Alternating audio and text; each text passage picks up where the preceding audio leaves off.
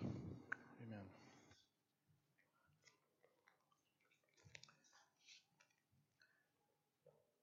Before we go uh, really any further, I want to give you guys a second chance to respond. When you have beautiful worship and you sense the Lord's presence, that I want to respond out of that, but I don't know. Maybe there's somebody else who feels that since that time of worship, the Lord did something in their heart, in their mind, and their spirit, and they want to share that. So we want to give you an opportunity to do that um, before I go any further.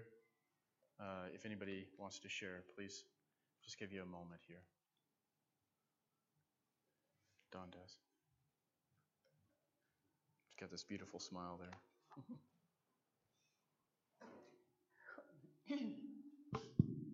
After watching that little short video clip there, brought back memories because what he witnessed, I witnessed.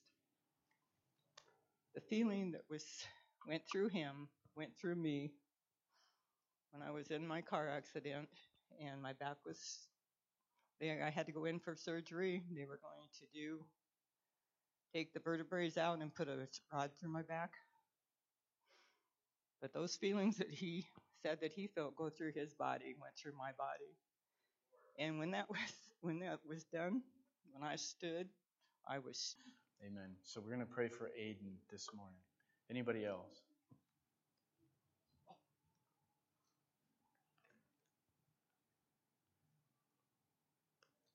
Anybody else want to share with us?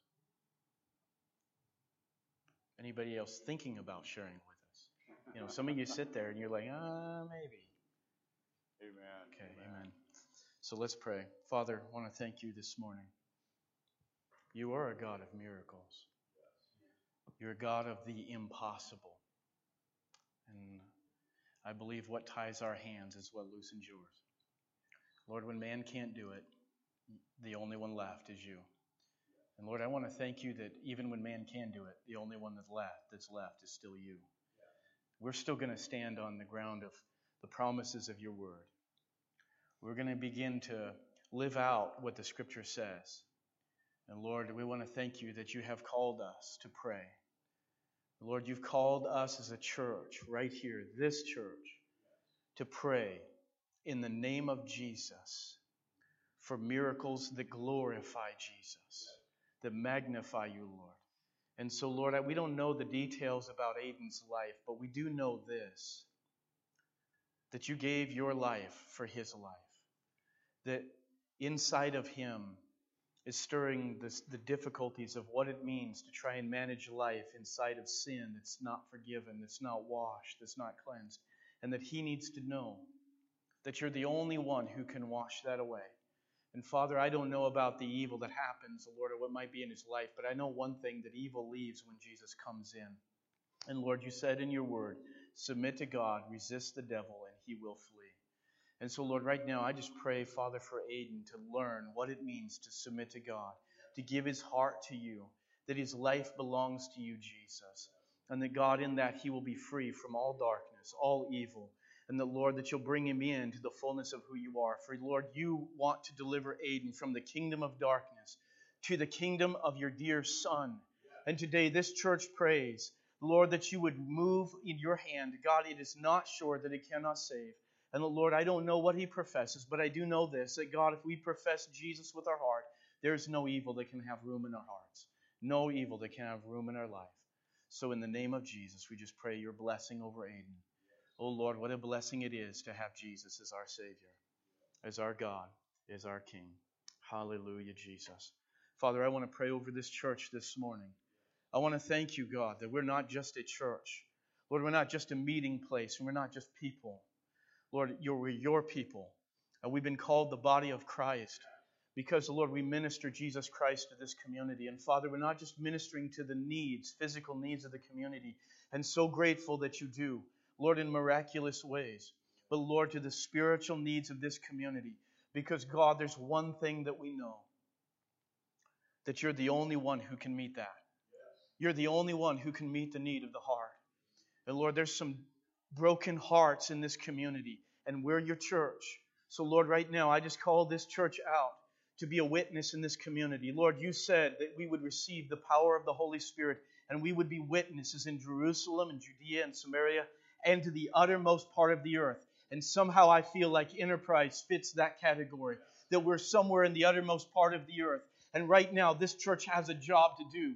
The people in this place, God, are called to be witnesses of Jesus. So, God, I want to thank you that this church is going to be a great witness for Christ. Lord, I want to thank you that, God, our homes will be many churches. The places that we assemble, Lord, our jobs, our workplaces, God. You're going to call some prayer meetings, I believe, Lord, out of these job sites. God, I don't give a care what the, the, the employers and their frame of mind is. Jesus, you're going to reach them. I want to thank you, Lord, that you reach the hardest of hearts, the most unlikely people, God. And I want to praise you right now that you're calling this church out for your glory. Thank you, Jesus. Thank you for the word this morning. Thank you, Lord Jesus, as you anoint my lips to be able to share your word. What a privilege. What a blessing, God, that you would do such a thing, God. And I consider it a miracle every time, Sunday, and a mercy that you would feed us. Because, Lord, we want to be fed from heaven. Lord, we don't want something for our brains only, but, Lord, something for our hearts so we can live for you in this day and an age. I want to thank you today for everything in Jesus' name. Amen. Amen. Turn with me to Isaiah 55.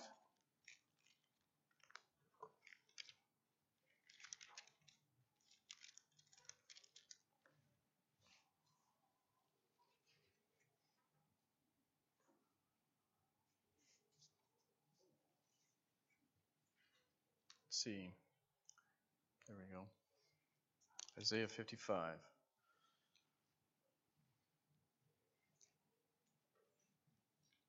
So thankful for this chapter in Isaiah. Isaiah is rich and full of um, the heart of God, the wisdom of God, and the fullness of God in it.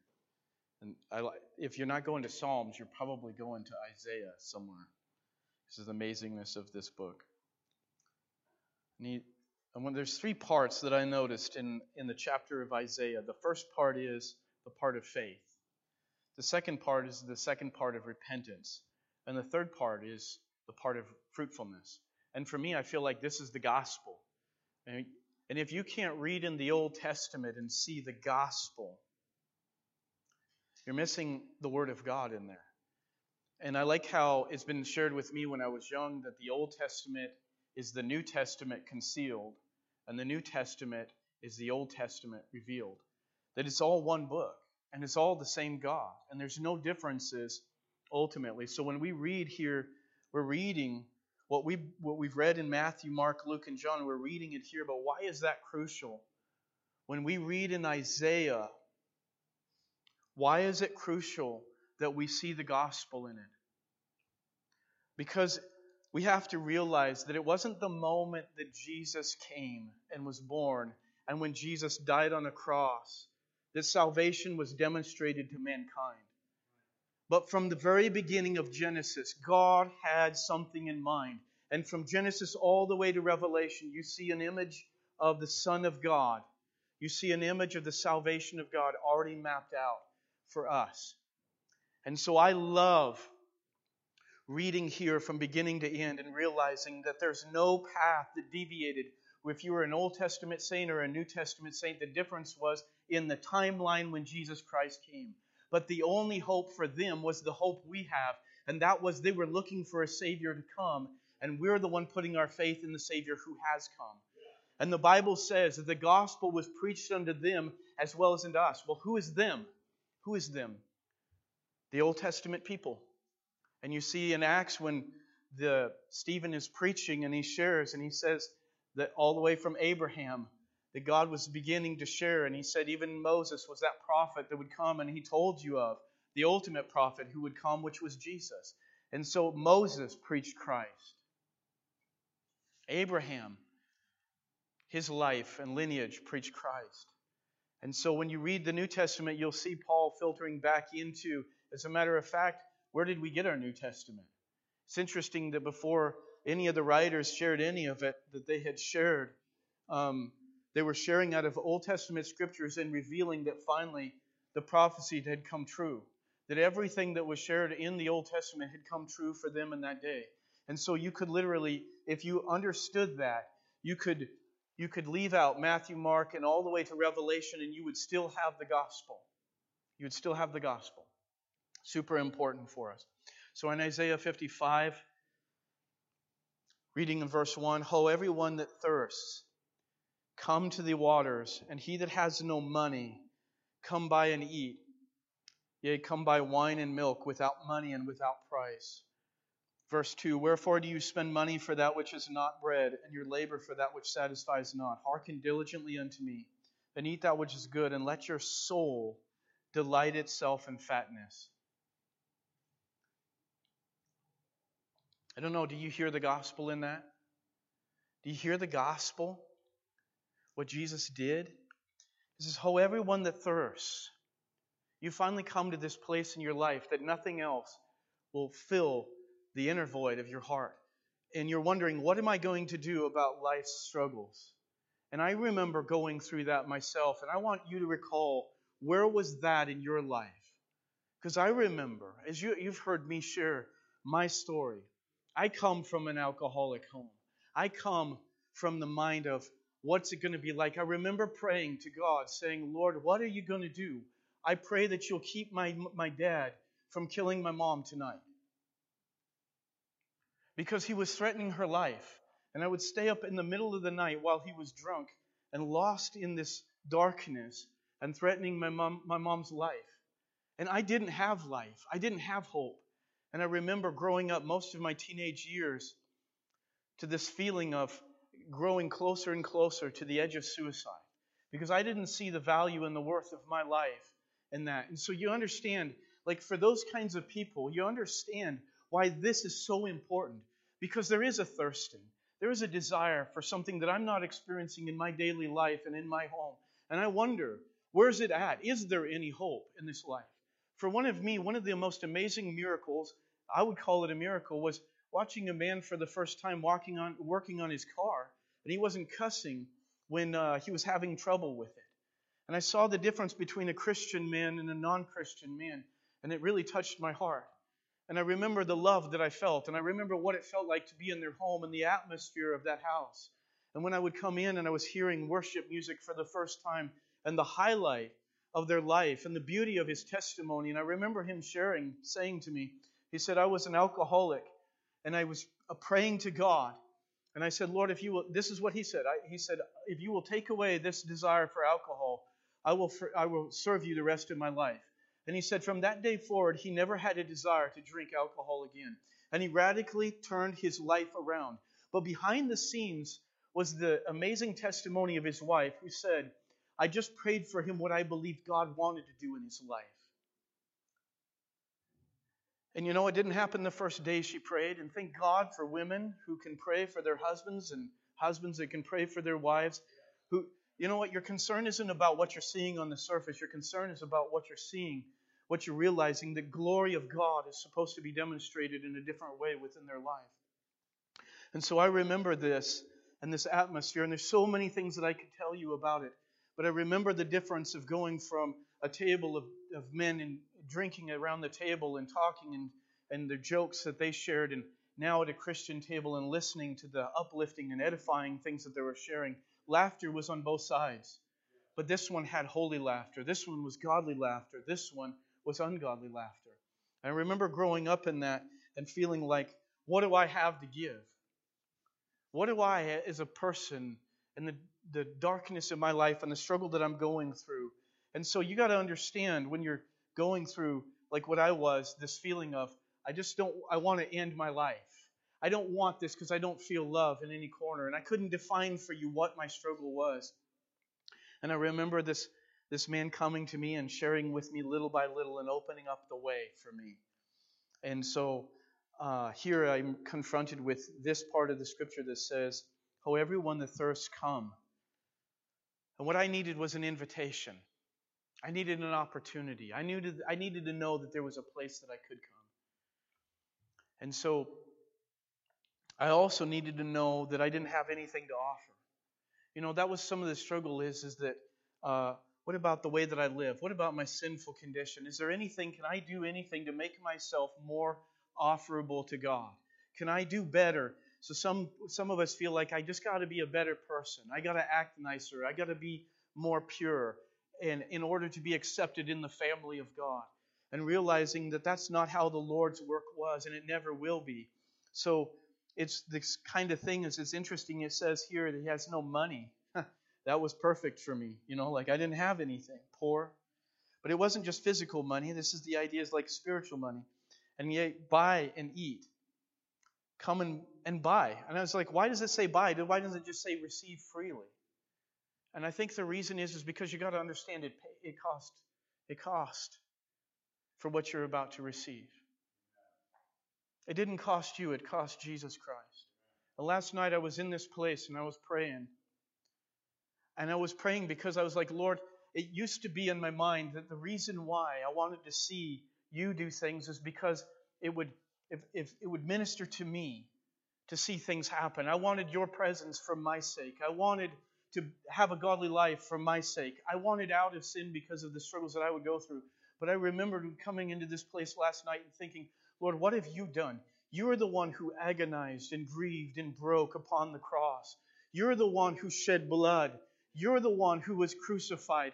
This is all about Jesus. This is all about His glory. This isn't about man. And this isn't about any particular Christian. And this isn't about any denomination or any church. This is about the Son of God who was crucified and gave Himself for the world.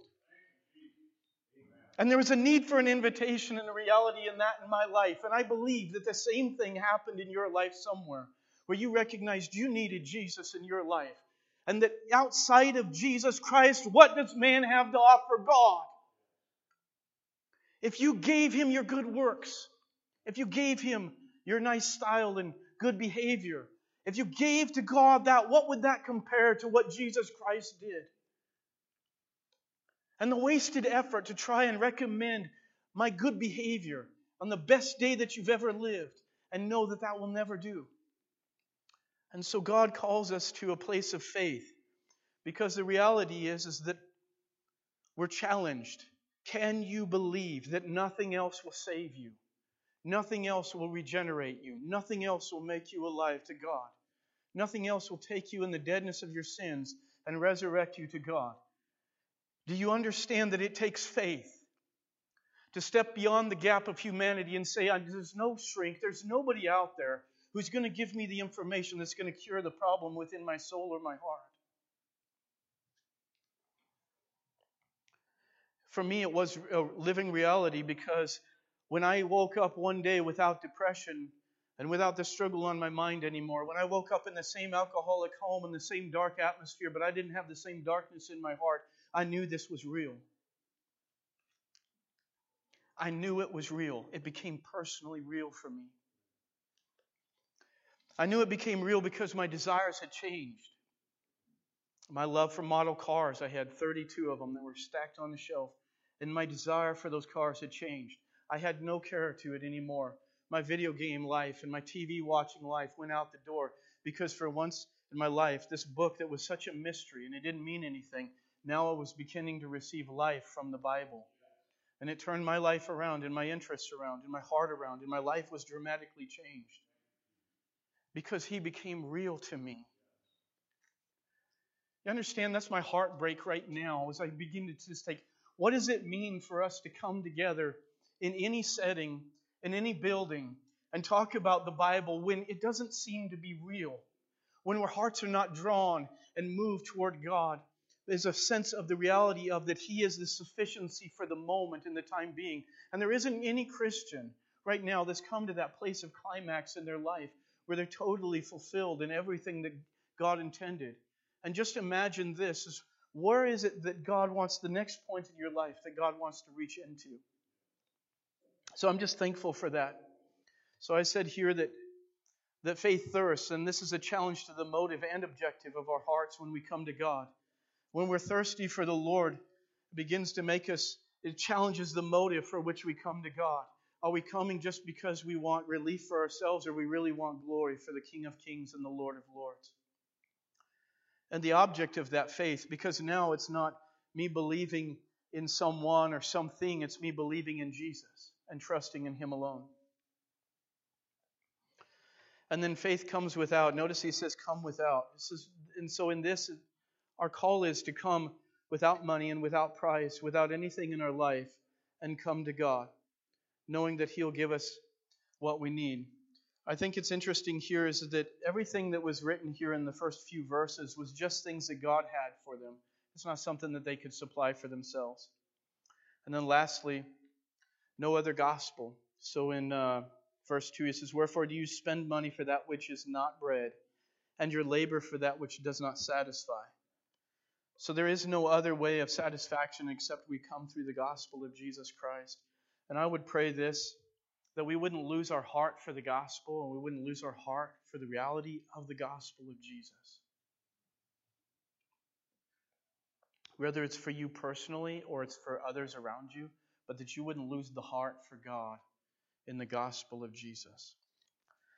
Let's um, read in verse 3 Incline your ear and come unto me and hear, and your soul shall live. And I will make an everlasting covenant with you of the sure mercies of David. Behold, as I have given him for a witness to the people, a leader to, and a commander to the people. Behold, you shall call a nation that you know not, and nations that knew not you shall run unto you, because the Lord your God, for the Holy One of Israel, for he has glorified you. And in verse 6, seek the Lord while he may be found.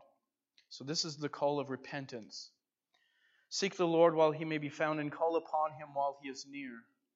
Let the wicked forsake his way, and the unrighteous man his thoughts.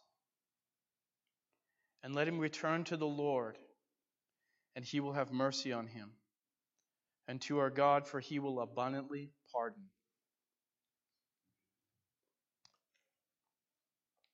For my thoughts are not your thoughts, neither are your ways my ways, says the Lord. For as the heavens are higher than the earth, so are my ways higher than your ways, and my thoughts than your thoughts.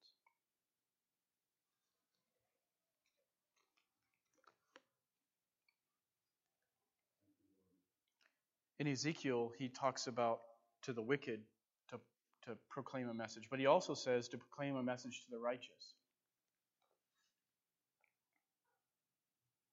And he says to the righteous, to Ezekiel, I want you to proclaim to the righteous that if the righteous man fall into sin, that he is to repent. And if he doesn't repent, then um, he will he'll no longer have that uh, a forgiveness over his life. There's an interesting thing to this is that I wonder how many of us need a message of repentance for ourselves. How many of us need a reality of a touch of God? And but I want to share this thought behind it is that no matter where you are at, no matter what you've done, no matter what sin you've committed, no matter what evil lurks behind the scenes of the door of your life, no matter what it is, there's an open invitation right now.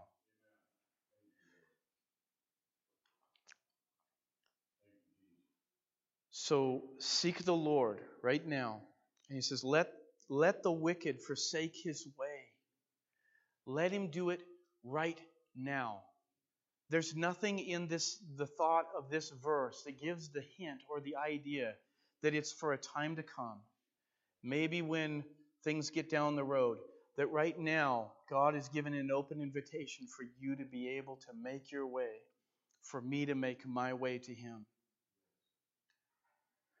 And I wonder if we're not seeing it. But there's a way right now. And so let the wicked forsake his way and the unrighteous man his thoughts. Notice it's not just the way he lives, but the way he thinks. Now, when I think of repentance, I see a lot of people with remorse. And I've gone through it and I've struggled with remorse. But remorse is not repentance. You may feel guilty. You may feel bad about it. You may have even you may even share with others the feeling that you desire to be different that I desire to be better or to do better than what I have. And I know because I lived in a home where the man I lived with constantly felt the guilt of his ways, but there wasn't repentance because he hadn't forsaken the way that he thought about his life. When it comes to repentance, it's a change in the way that we look at the world and the way that we see things from then on. And so there's a call of repentance. And I want to share with you at the end of this chapter is the fruitfulness, the joy, the fullness that God has. But you have to come. We have to invite ourselves and others to come. This is the way we go. We go through the cross and we come with repentance so that God can do a fuller work within our life.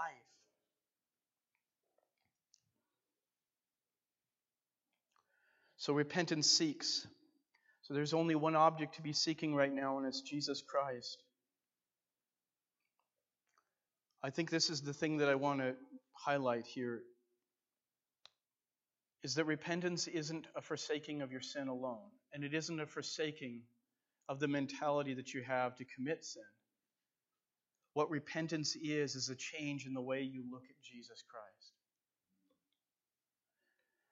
And we have to see him differently.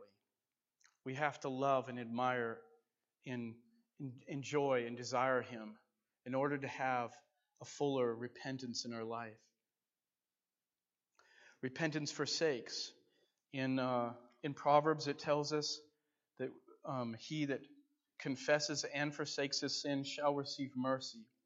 His way sanctifies our life. So God changes and purifies our hearts, and his thoughts sanctifies our minds. So in him, he's given us his mind and he's given us his heart and his thoughts behind it. So I want to pray that this will be the same thing that happens in us because as we continue on in the Christian life, we're not necessarily just praying over the sin of uh, drinking or alcohol or the perversion of entertainment, but we're talking about the sin of our carelessness in ministering the gospel of Jesus Christ to the people around us.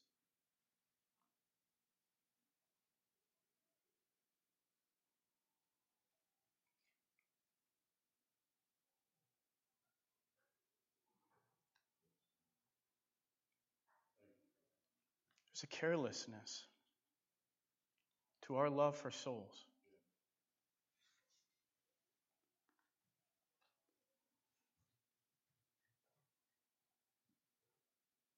Our love for our soul is one thing, but our love for other souls is another.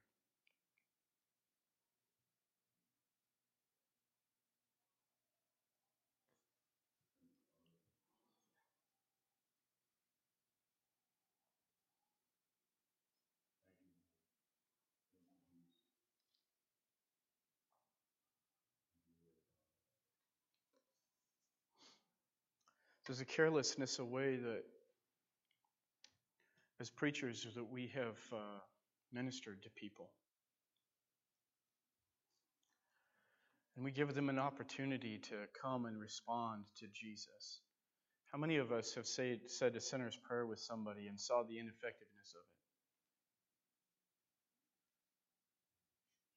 it? You prayed a prayer with them and they never got born of God and they never got right with the Lord in their life. And when that happened, how many of you noticed their life didn't change?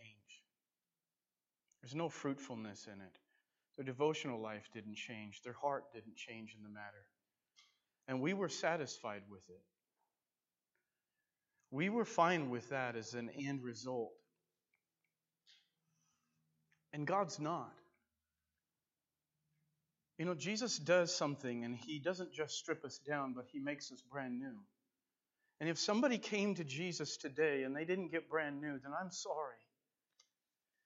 But I'm struggling because I don't feel like that's what the value of the cross was all about. I don't feel like that's what Jesus died for. I don't feel like that's good enough for him. But it might be enough for me to feel like I just hung up another trophy on my shelf and said I finally got another soul to come to Jesus.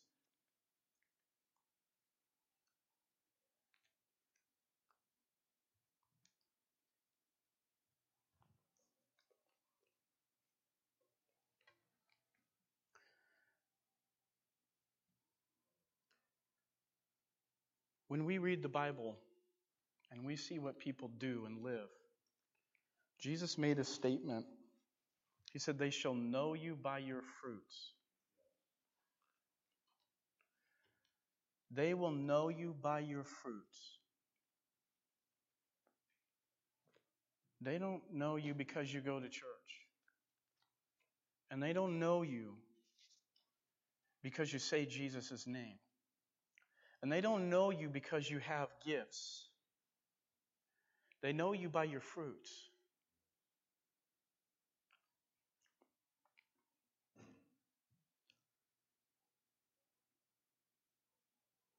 And I'm challenged because it's important for us to live a life that demonstrates the faithfulness of Jesus in the most minute details of our individual life. It's important for us to live that way.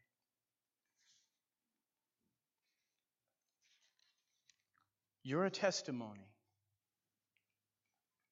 And as much as I want to encourage that testimony here, I also want to realize that for some of us here in this place, and I don't know who you are, but some of us in this place have things dragging us down with God, and we need to get it right.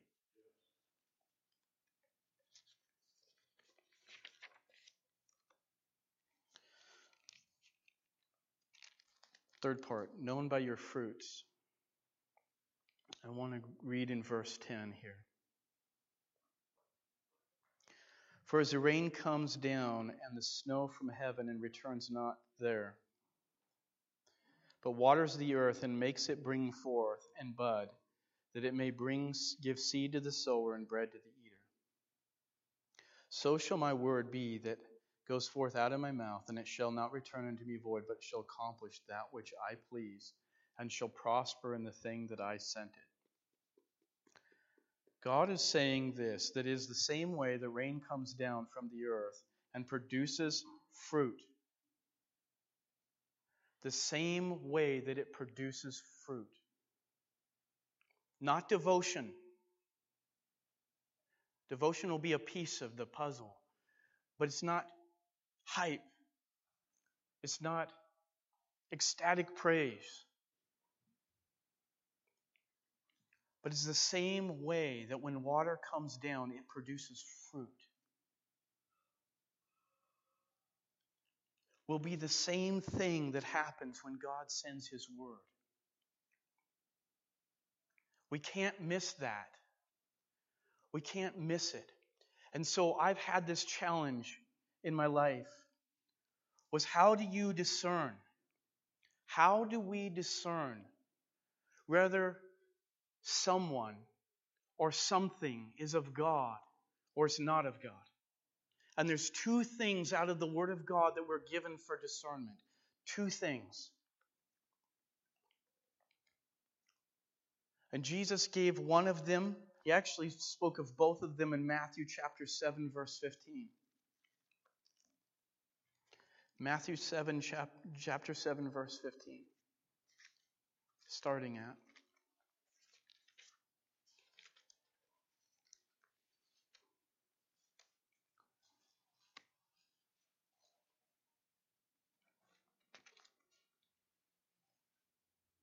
Beware of false prophets, which come to you in sheep's clothing, but inwardly they are ravening wolves. Beware of those who look like they're a Christian on the outside. Beware of those who paint a picture of being faithful to God outwardly. I got to say that I think that's probably the hardest thing to discern, the hardest thing to figure out. But these are the words of Jesus. And you shall know them by their fruits. Do men gather grapes of thorns or figs of thistles? Even so, every good tree brings forth good fruit, and a corrupt tree brings forth evil fruit. Jesus was basically saying this I don't give a care what they preach, I don't care how they look like on the outside. Are they living a life that you see evil coming behind the scenes? Are they doing things that bring forth evil or are good? A good tree brings forth, in verse 18, cannot bring forth evil fruit Neither can a corrupt tree bring forth good fruit. And every tree that brings not forth good fruit is hewn down and cast into the fire. Wherefore, by their fruits, he says it again, you shall know them. This whole spectrum is here on the fruit of Christian living, the fruit of Christian behavior. I like the way Leonard Ravenhill says it. We believe it, but we don't behave it. We need to behave and live the way God intended for us to live. Not everyone that says unto me, Lord, Lord, listen to the listen to the consequences of missing at this mark, shall enter into the kingdom of heaven, but he that does the will of the Father which is in heaven. Many will say to me in that day, Lord, Lord, have we not done, have we not prophesied in your name? Listen to this. We've prophesied in your name, and in your name cast out devils, and in your name done many wonderful works. And this is what Jesus said because of a lack of fruitfulness in their life, a lack of faithfulness in their life. And then will I profess unto them, I never knew you. Depart from you, you that work iniquity. Therefore, whoever hears these sayings of mine and does them will be likened unto a wise man which built his house upon the rock. I wonder if it's this. I wonder if the lack of fruitfulness isn't just sinful behavior. I wonder if the lack of fruitfulness is the fact that we listen to the Word of God and we don't follow its direction. Jesus said it this way He said, He that hears it and then follows what God says is likened to a man who built his house upon the rock. And when the storms came, that the house stayed up and, the, and stayed up and did not fall. But then he says, But he that hears the word and doesn't do it shall be likened to the man who built his house upon the sand. And when the storms come, and they do come, that he'll fall, and great will be the fall of that person.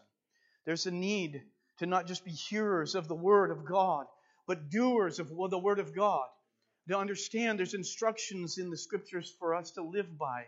And when we ignore the, the, the, the instruction and we ignore the commands of God to us, there's always a lack of fruitfulness there. There's always a life that's withering, and there's always a loss and never a gain when we come to that place where we do not obey what we hear.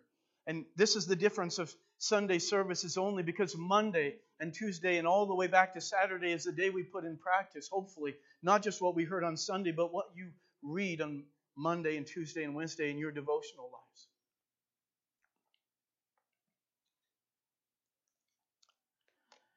And then again, it says it's interesting in verse 25, and the rain descended and the floods came. And oh wait, sorry.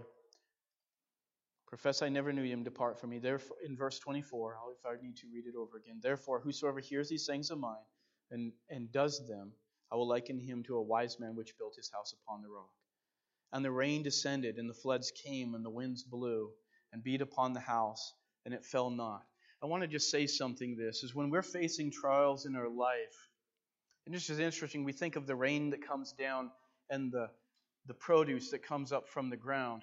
But I wonder if what we're really looking at is the rain that comes down and the storm that comes, and there's still the produce that produces the fruitfulness of a Christian who stands strong in his storms, of a brother or sister who faces uh, difficulties and trials and still remains faithful to God. And this isn't a change in your behavior in any way. And in, in reality, it lifts you up in a spirit of worship because in this you may not feel like there's a degree of blessing in your song, or even presence in your song, but you still lift it up in the midst of that storm. And God is testing us in the storms. God is testing our faithfulness in the difficulties we face. And I just would say this beware of the things that you're asking God to take away. Because even Paul did that. And he said he prayed for the thorn to go away. And God says, My grace is sufficient in your time of weakness. When you're struggling, my grace is sufficient. Why does God reduce us down? In the same way that he did Gideon in his army, that God reduces us to a sense of nothingness so that he can be everything behind the scenes of our life.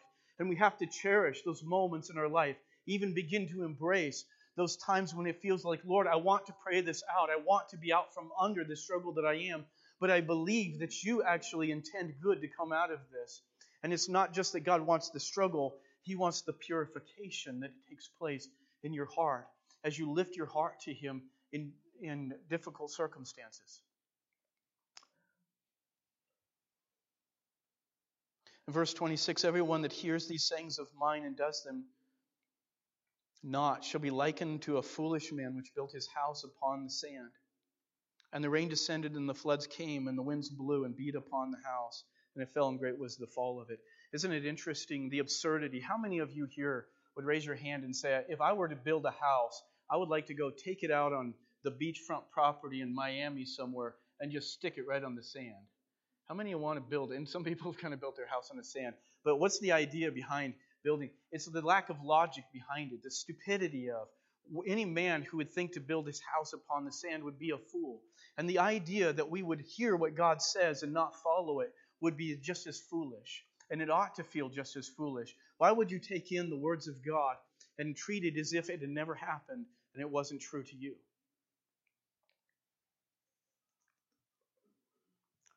So let me give you something here that I think Jesus talks about here the, the fruitfulness, but he's also talking about doctrine as well.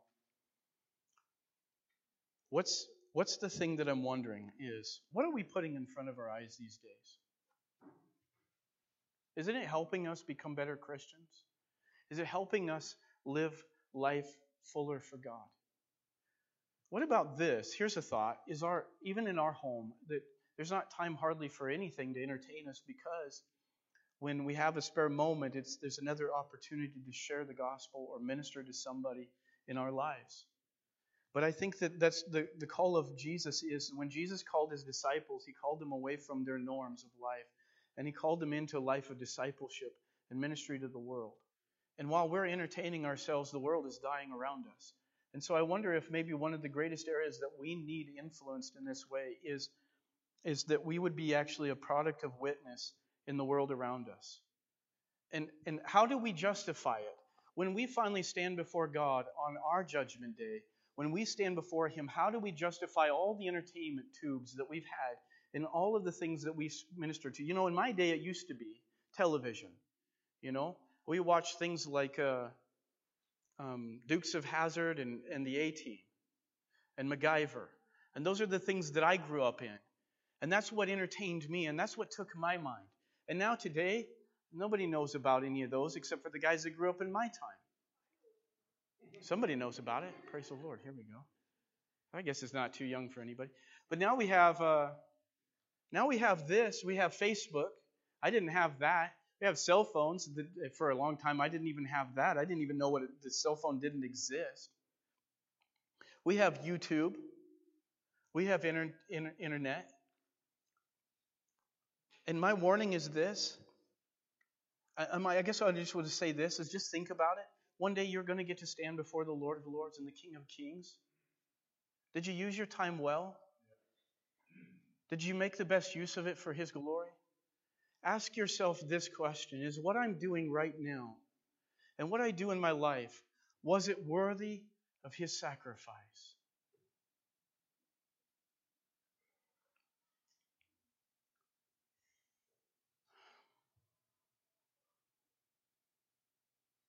And today we're seeing more and more of this flood of just Folks, we have our phones on us constantly. And I was in a restaurant the, the other day, and something that just really plagued me was this song. I know you guys have seen the same thing, but this man, and it looked like his son had come and, and, and had uh, dinner together. And when he was done with his dinner, he was walking up to the front, and his son had his phone in his hand like this the whole time.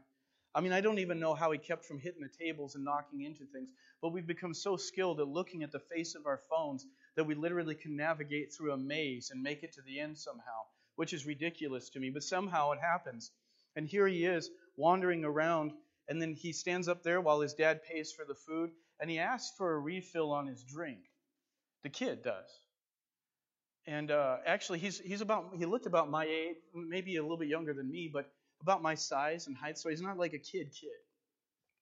And uh, then they go to start walking out, and he leaves his drink set there on the counter. And he's like still on his phone the whole time. He didn't even take his eyes off the thing.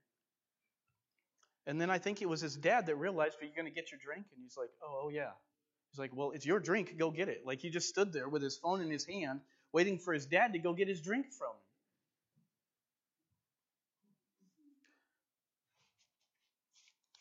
That may feel weird, but more and more we're coming into homes and meetings with our own families, and we're seeing more and more people.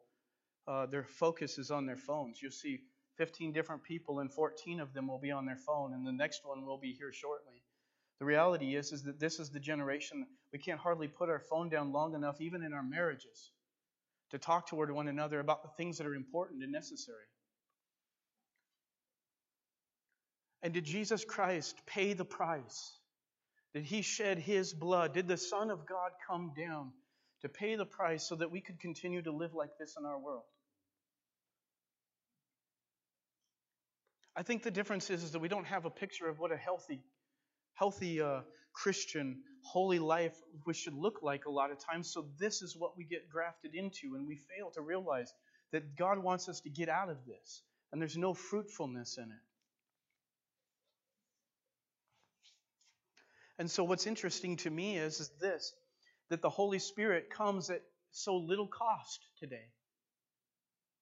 We want the Spirit of God the one who comes and gives us the power of miracles, the power to be able to pray and lay hands on people and see them recover.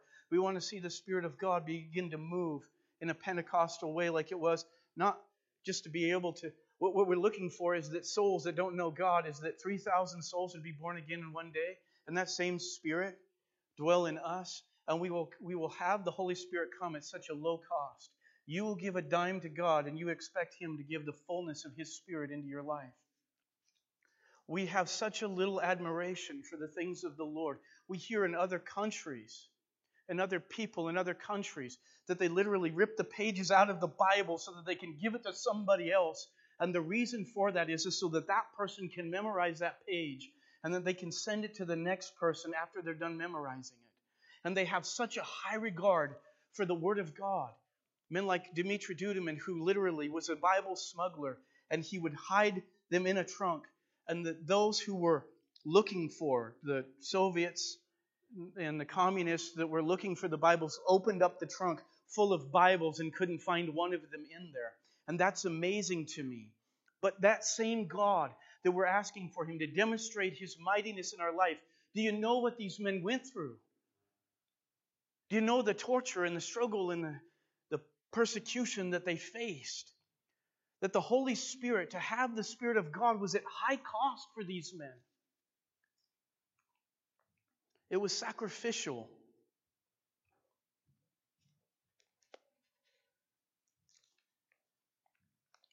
But today we can watch a, we can watch our favorite game show. And after that, receive the baptism and the blessing of God's Spirit on us. That's foolish. We don't even have to read our Bible. All we have to do is flip to the next guy on, on television or YouTube, and he can tell us the every direction God has for us. And we may never know what the Bible says for ourselves. And this is the this is the other crux to the whole thing. Because Jesus was telling us if you're going to discern, you're going to discern them by their fruits and their doctrine. I want you to go with me to 1 Timothy chapter 4. If I had one request, I would tell people to turn off, turn off your phone and turn off the television and read your Bible. It'd be just that simple. In chapter 4, verses 1 and 2. Now the Spirit speaks expressly that in the latter times, I guess I'll stop and wait for you guys to stop turning your pages.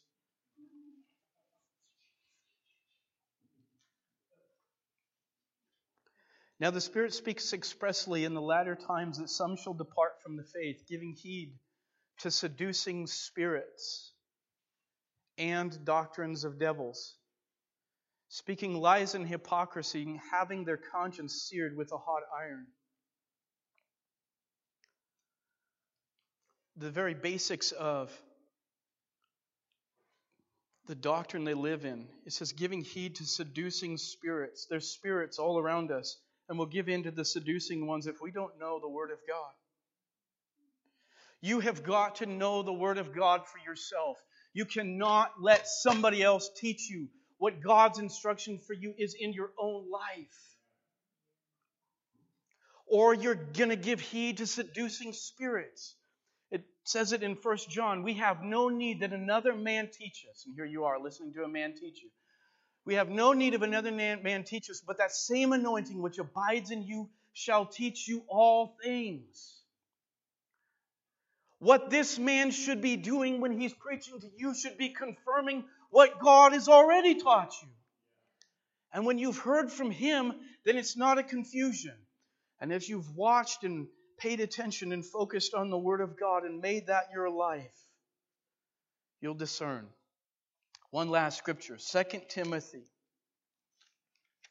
Timothy decided to, to write about this one more time. 2 Timothy chapter 4, verses 2 and 4. Preach the word. Be instant in season and out of season. Preach the word in season and out of season. Reprove, rebuke, exhort with all long suffering and doctrine. Listen to what he said. He said, reprove, rebuke, and exhort with all long suffering and doctrine. For the time will come when they will not endure sound doctrine. The time will come when they will not endure it, but after their own lusts shall they heap to themselves teachers having itching ears, and they shall turn away their ears from the truth and shall turn unto fables. There's a reason why the apostle was warning us. The apostle was telling Timothy, You're a young preacher, but you have to see this. That if you don't get grounded in the Word and preach the Word of God and make sure that it's sound doctrine, there will come in others who will bring in fables and other things. And they may use portions of the Bible, they may reference the Bible, but they'll take it out of context and they will destroy the integrity of the gospel while they do it. And they will have multitudes that follow. Why? Because it, it, it administers to the lusts, not the heart, but the lusts of the person. And there's people who have a desire for self fulfillment. And their idea is that Jesus Christ is just a means of self fulfillment. And that's not what it's about. And here it is preaching to the heart. And so it's going to get into the groundwork of that one place in your life, that chapter in your life you don't want anybody to read about. It's not a comical chapter. It's not a joyous chapter. It's the chapter in your life that nobody knows about. It's the hypocrisy that's undermining everything else in your Christianity. And you need to let God have His way in your life. And so the preacher's talking to you about your heart and your life and that chapter in your life that you're ignoring. And when you keep ignoring that chapter in your life, you'll see no fruitfulness. There will be no life. There will be no product that God has in mind for you. But I could tell you something that might tickle your ears and feed your lust. And I don't want to do that. I don't want to be that preacher.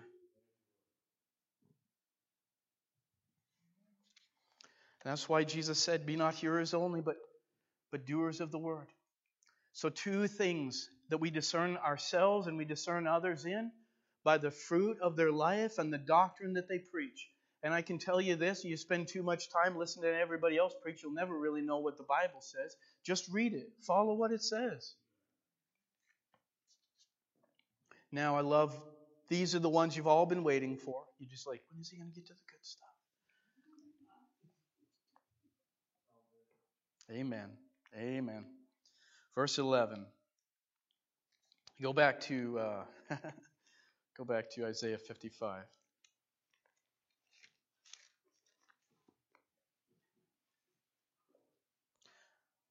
Verse 11 So shall my word be that goes forth out of my mouth, and it shall not return unto me void, but it shall accomplish the thing that I please. Not that you please, but that I please and it shall prosper in the thing whereunto I sent it. See, I wonder if the, the conversion that needs to take place in our hearts is, Lord, would I would you just quit praying for God to do what you want? And would you start praying what God what God wants to do? On a deeper level, pray for what God wants to do. Because he says, My word shall not return void as long as it's in what I please and what I plan for it to. And in verse 12, and you shall go forth out with joy and be led forth with peace, and the mountains and the hills shall break, before, break forth before you with singing, and all the trees of the field shall clap their hands. I just want to see this. I want to see this in demonstration that the nature itself is rejoicing. The nature itself around you is praising God. It's as if this is the day of, where the sun shines and everything around you with the wind blowing in the trees is just creating a clapter and a laughter within the universe and nature itself because you finally stepped up to what God's plan is for your life and you won't abandon it. Nothing's going to change that in your life. And listen to me. I read I spent a whole time I spent a whole uh, course in reading over church conflict and you know what it was pretty much summed up to about? It was summed up over pretty much the feelings and the emotions that get involved in it. Not the Word of God, but the emotions that get involved. And the breakdowns of our lives and struggles uh, fall into that category. And once you begin to just serve God on the basis of His truth and you love Him for who He is, and you just just do what He says, regardless of the atmosphere and the feeling, then this happens as a result. Is that you shall go out and you shall see, you, you'll be with joy. It's not a matter of you trying to figure it out and ask God for joy. It's just there. It just happens that there's a fullness of the praise. And I love this is because we had the trees already singing up here this morning. We had the beauty of the worship in his presence. But why is it? Why is it that some Christians, when it comes to worship, can't enter in? Why is it that some of us sit there as if we're dull and we're not sensing or embracing the presence of God in the moment? Why is it that we're not moved to worship God on a higher level ourselves? I wonder if it's the atmosphere of our hearts that provides for the atmosphere of worship. So that when our hearts are not in obedience and in union and correction with God, then we don't have a worship in its fullness. And I know that because when there's a point of disobedience in my life, I don't feel like there's joy. There's an ease of worship and a blessing. And in verse 13, instead of the thorn shall come up the fir tree, and instead of the brier shall come up the myrtle tree. And it shall be to the Lord for a name of an everlasting. It shall be to the Lord for a name, for an everlasting sign that shall not be cut off. Instead of thorns, instead of something prickly in a briar bush, basically it's a fir tree. Now I looked up fir tree, and what it was usually used was for the construction of some of the wood and stuff within the sanctuaries or the temples, but it was also used for construction for praise instruments and worship instruments. And so what we're what we're seeing here is, is that this is this is something that is a byproduct is going to bless you, but the reality is, is that your life lifts itself up to the testimony that honors Jesus Christ to the fullest. What we're literally saying is that God, I'm wanting, and through Isaiah 55, through the steps of faith and repentance, and actually living out the Word of God as you've called me to, that I want to live a life that's so fruitful that it flashes the worthiness of Jesus all over it. I want that, Lord, what you died for in my life, why you suffered, that it didn't suffer in vain, but that you gave yourself in I live a life that brings glory and praise and worship to you. And I wonder if that's the desire of our hearts today is that, Lord, I don't want to be caught up in anything, in any emotion, in any struggle with another person that doesn't bring glory to the name of Jesus, that doesn't honor Him to the fullest. Every prayer that I pray, I want it to be heartfelt and fully glorify the God of heaven.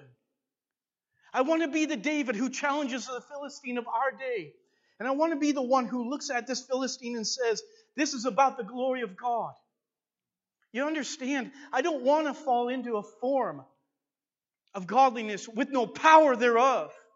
I don't want to live that life, not because it's going to do anything for me in particular, but because I don't see how Jesus is going to get the glory and the honor. I don't see how he's going to get it if we just fall in formality and do the traditions around us.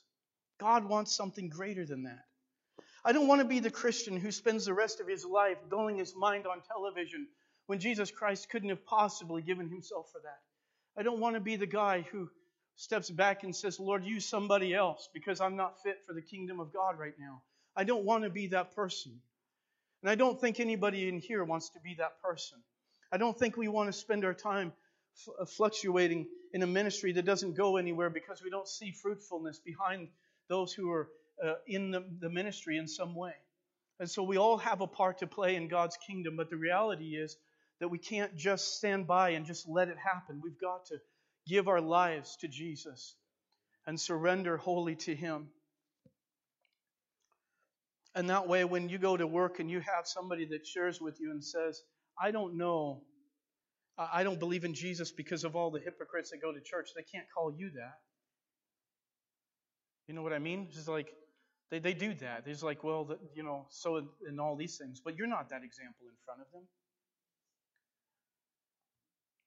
And the beauty of watching somebody who doesn't know the Lord but goes to work with you start to, to tear up because he realizes there's something very powerful about Jesus' testimony inside of you, one way or another. And you don't live a life that makes them wonder, I don't know about this one. I don't know. And what they see of you, they begin to recognize and call out on Jesus. And I pray that for all of us. And um, if I weren't here, I'd still be saying the same thing. I just want you guys to know that. It doesn't change for me either. I want that in my life in every way. And asking the Lord to do that right now. I want to give you guys an opportunity to respond to the Lord. This this altar time, what I call, is not a uh, is not just a repentance time. This is a prayer time after the service, if you want to call it. Basically, those of you who want to see the Lord do more, and you can you can come up front, you can do it right there in your chair, as far as I'm concerned. But I I just want to give you an opportunity to respond to the Lord and get uh, the Lord's blessing in this. And I'm preaching my heart out because I believe that Jesus gave his heart out to us and what we want for this next week. And what I would ask is that this church, as the worship team comes up, I would ask for you as we just continue in a time of worship um, to just pray the Lord, this church, minister to this community. That you guys minister to this community and pray for God's touch in this community today for those who just need the Lord today. And so I want to give you an opportunity to respond to the Lord. These are my favorite times, to be honest. I love the time just to be able to respond to His presence. No man to stop that or prevent it. God just has some